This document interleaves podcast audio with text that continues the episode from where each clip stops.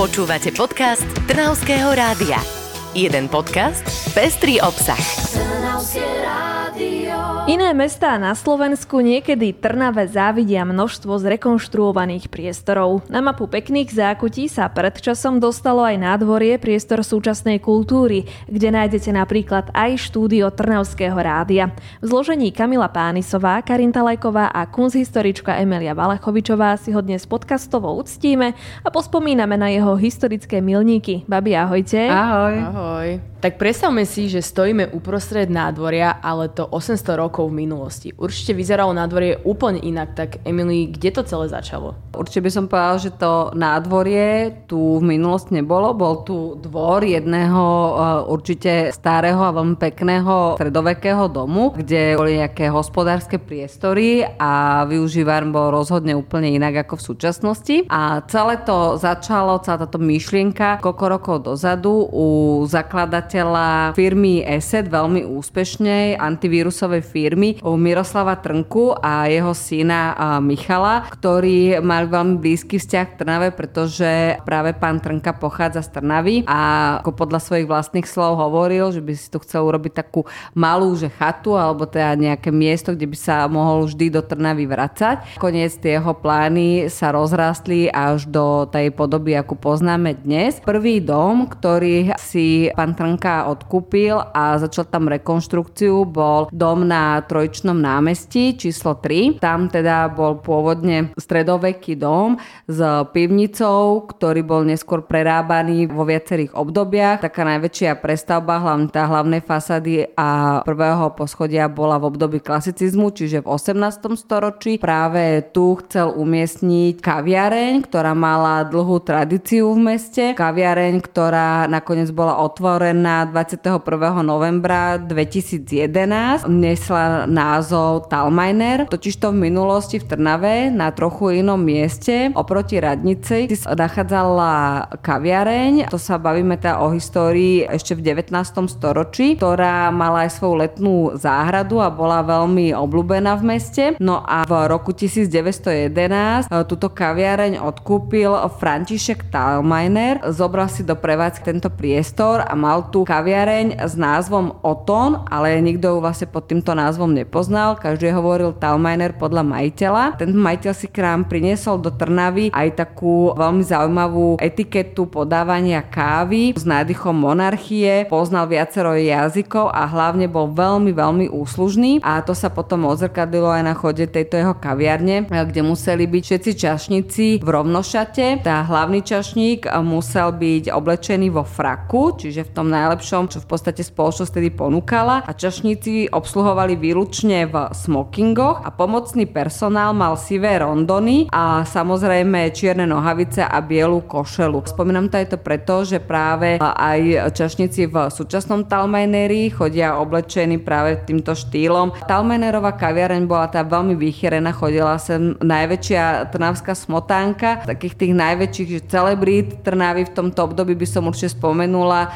hudobného skladateľa Mikuláša Šnajdra Trnavského, ktorý mal v tejto kaviarni svoje miesto, kde vždy sedel, ale aj umelca Juliusa Baloga a vlastne ďalšiu dôležitých takých obyvateľov mesta, alebo teda aj členov radnice. Bol to teda veľmi vychýrený lokál, kde sa chodilo nielen na kávu a čítanie ranných novín, ale zároveň aj na rôzne večerné zábavy. Po Františkovi Talmenerovi prebral túto kaviareň jeho syn Ferdinand, ktorý tiež mal vlastne rovnaké názory ako jeho otec. Mal vysokú teda tú úslužnosť voči zákazníkom a naozaj tá kaviareň bola veľmi honosným miestom. Nazval túto kaviareň Európa, alebo teda bol viacej taký otvorený svetu, ale opäť takisto ako pri jeho otcovi u Trnavčanov bola vždy táto kaviareň známa iba ako Talmajner. Po druhej svetovej vojne, čiže v období, kedy sa zoštatňovali všetky podniky, pre prepadla aj táto kaviareň štátu. Ferdinand um, Talmeiner sa musel do 24 hodín odsťahovať s rodinou z Trnavy do Bratislavy a potom až do konca svojho pracovného života pracoval ako pracovník zberných surovín, čiže ako z majiteľa kaviarne nakoniec skončil vlastne ako pracovník v zberných surovinách. Táto kaviareň vlastne pokračovala ďalej aj v období socializmu, niesla názov Krím a takisto bola tá hlavne pre zahraničné návštevy, ktoré do Trnavy chodili. Do Krímu sa chodilo aj za zábavou, ale vždy len v veľmi slušnom spoločenskom oblečení, čiže stále vlastne mala taký ten reputáciu vlastne honosného miesta a zanikla teda v roku 1992, čiže po socializme, keď nastúpil kapitalizmus a nemal vlastne kto ďalej tú kaviareň prevádzkovať. No a vlastne túto históriu som spomínala práve z toho dôvodu, že na túto chcel práve Miroslav Trnka v Trnave nadviazať, čo sa mu teda určite úspešne aj podarilo, pretože tá jeho kaviareň už hneď od začiatku bola veľmi števovaná a obľúbená a viackrát dokonca aj získala titul najlepšej kaviarne nielen v Trnave, ale aj na Slovensku. Že to je vlastne taká poznámka tej prvej budove, ktorú zrekonštruoval. Áno, tak dodnes, keď tam vojdeme, tak vidíme krásne stropy, aj, aj tapety, ktoré takto nejako odkazujú k art deku alebo k týmto historickým slohom. Máme aj nejaké zaujímavosti z existencie Talmajneru, lebo ako si povedala, stala sa časom takým fenoménom. Určite tento súčasný Talmajner tým, že uh, nadvezuje na tú pôvodnú históriu, sa snaží aj ju vlastne takýmto spôsobom prezentovať, či už je to spôsobom komunikácie so zákazníkmi, ale zároveň aj s tým, aký tovar je tam ponúkaný, čiže veľmi chutné domáce koláčiky a veľmi dobrá káva. Celá tá výzdoba práve odkazuje aj na tú históriu toho miesta, pretože to máme na Slovensku asi tak, že pokiaľ niekto má peniaze a niečo si kúpi, tak to chce prerobiť podľa e, svojich vlastných predstav, ktoré sa nevždy zhodujú s tou históriou, čo tu na presne je opak a všetko to, čo bolo pôvodne na tomto dome krásne v minulosti a poukazuje na jeho históriu, bolo odprezentované aj do súčasnej doby a to nie len teda v časti kaviarne, ale aj na prvom poschodí, ktoré je teda ešte stále prenajímané, čiže môže e, slúžiť e, či už ako kancelárie alebo to ako byty. A tam sa tiež našli zaujímavé fresky na stenách z obdobia klasicizmu, čiže z takej tej veľkej prestavby v 18.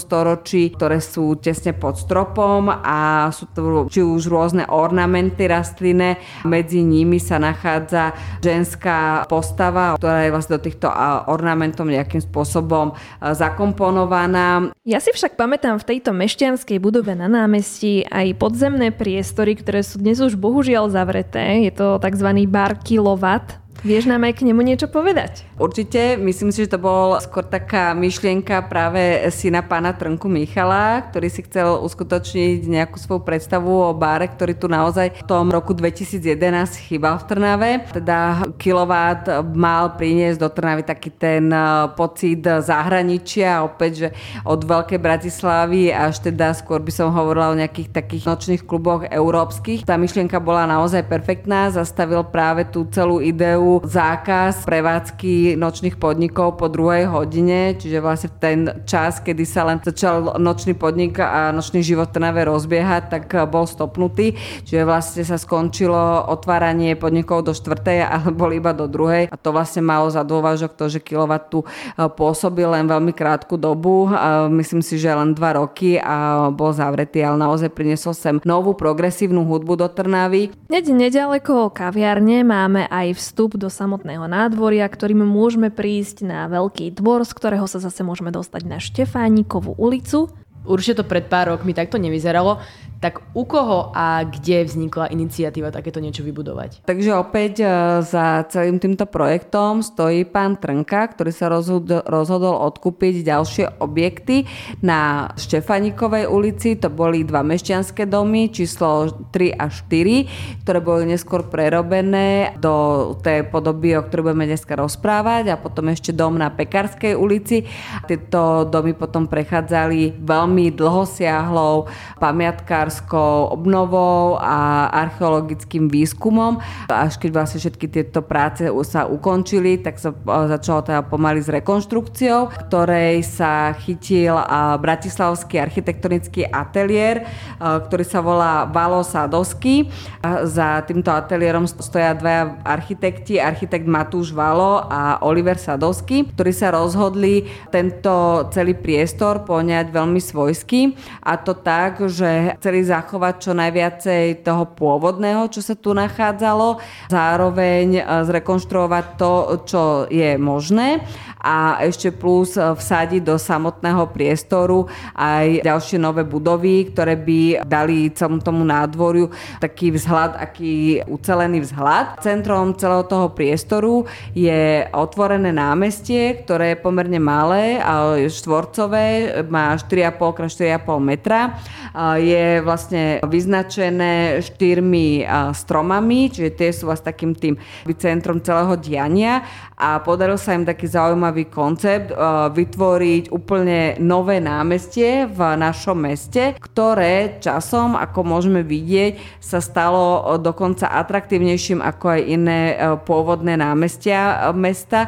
A naozaj to tu občas žije aj viacej ako v iných častiach Trnavy, za čo teda samozrejme najväčšia tá vďaka a podpora tá určite patrí práve celému tomu zakladateľovi tejto myšlienky myšlienky pánovi Trnkovi. Ale možno aj Dušanovi Vančovi, ktorý je momentálne riaditeľom. Určite. Inak by sme tu vlastne aj neboli dneska. Ale keď už rozprávame o tých podnikov, či už sme spomínali teda Talmajner, tak je tu aj jedna pekáreň. Áno, celý ten koncept pán Trnku bol v tom, že tu vytvoriť miesto, kde môžu podnikať ľudia, ktorí nemajú bežne nejakú podnikateľskú šancu e, fungovať v svojich prevádzkach, kde by si museli platiť taký ten štandardný nájom nájom a všetko vlastne platí tak štandardne, vlastne by nemali e, šancu prežiť. A taká pekáreň, ktorá je zameraná hlavne na pečenie veľmi dobrého chutného chleba, by nemala možnosť inde fungovať ako práve tu. A dostali do prevádzky veľmi krásny priestor, prízemný, kde sa nachádzajú na strope veľmi zaujímavé štuky.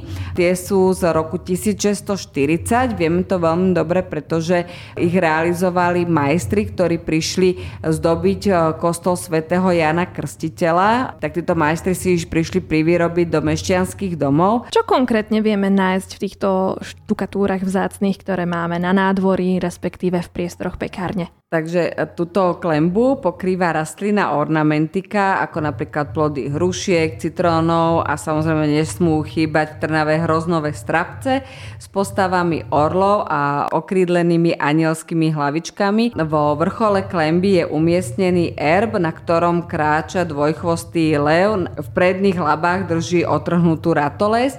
Predpokladali pamiatkári, že môže súvisieť práve s e, erbom rodu, ktorý v tomto dome dome býval. A tento dom potom mal aj prvé poschodie, ktoré bolo stavané ale v neskoršom období a potom ešte bolo v 20. storočí pristávané druhé poschodie.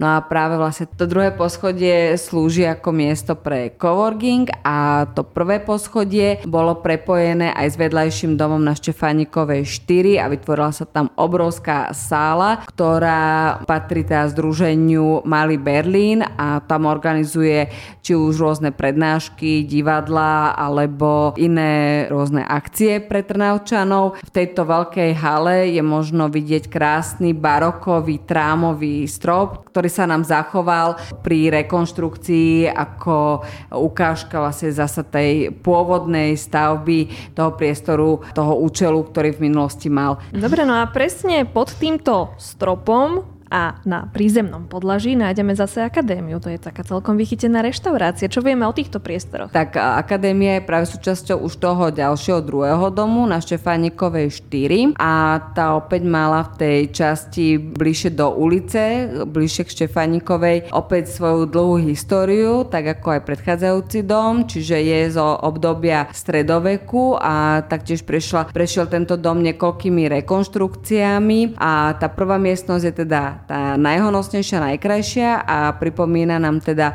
ešte stredoveké obdobie, hlavne vďaka tým svojim pekným klembám, ktoré má. Druhá miestnosť je už z obdobia novoveku, tam teda je zas barokový strop a posledná tretia časť, ktorá patrí ku akadémii, to je prístavba súčasná. To znamená, že architekti veľmi pekne a výstižne prepojili viacero historických období do jedného uceleného priestoru a to vďaka tomu, že je, má vlastne ten celý priestor rovnakú betonovú bledohnedú podlahu a rovnaký nábytok a tým pádom vytvára taký jednotný koncept a ideu, že vlastne keď vstúpite do miestnosti, tak ani necítite ten rozdiel medzi jednotlivými priestormi a rozhodne nie tú dlhú históriu, ktorá ich delí.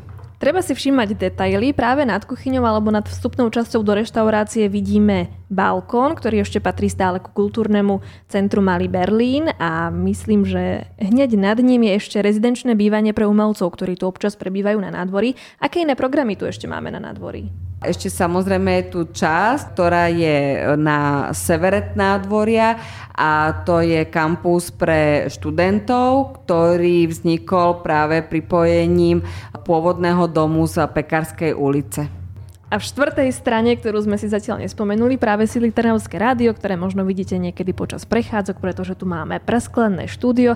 Čo nám povieš o našej budove, o našom bydielku? Práve táto časť je úplne novo pristavaná, pretože susediaci dom mal ukončenú rovnú stenu, ktorá ďalej nepokračovala a práve tento priestor sa rozhodli architekti e, urobiť takým veľmi moderným štýlom a vsadiť práve do celého toho historického kontextu novou budovou, ktorá je celá presklená, je ťahaná vertikálne a má tri podlažia. Spodné je tá na využívané a na prenajmy.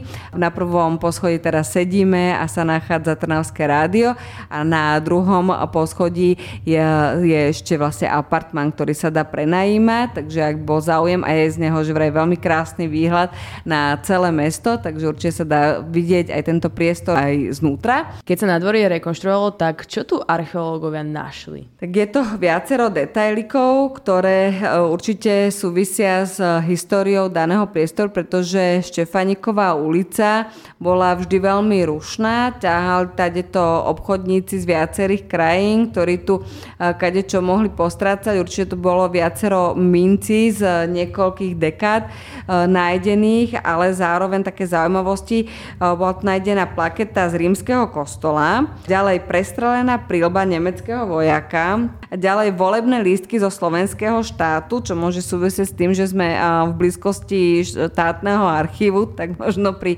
presune práve do archívu sa tu objavili, ale napríklad aj podomácky vyrobenú bombu, ktorá bola podľa pyrotechnikov stále funkčná, takže sme radi, že tu nebol žiaden problém s tým. No a samozrejme ešte aj ďalšiu raritu, ktorú môžete na nádvorí vidieť aj do súčasnosti a to je pranier alebo tzv. stĺp hamby, ktorý tu teda stojí v jeho východnej časti. A často na ňom vidíte aj ľudí z Trnavského rádia, to len tak na okraj. no a samozrejme by sme nemali ešte zabudnúť pri vymenovávaní celých týchto priestorov ešte na podzemie, ktoré je v Trnave veľmi zaujímavé takmer pod každým stredovekým domom, preto aj tu na. Boli aj samozrejme pod týmito domami pivnice na uskladnenie potravín, vína. Aj tieto priestory boli zrekonštruované a v súčasnosti sú využívané ako priestor pre občianske združenie Kuby, ktorí tu robia rôzne alternatívne zaujímavé koncerty.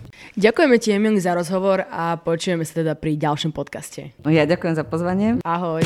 Počúvali ste podcast Trnavského rádia. www.trnavskeradio.sk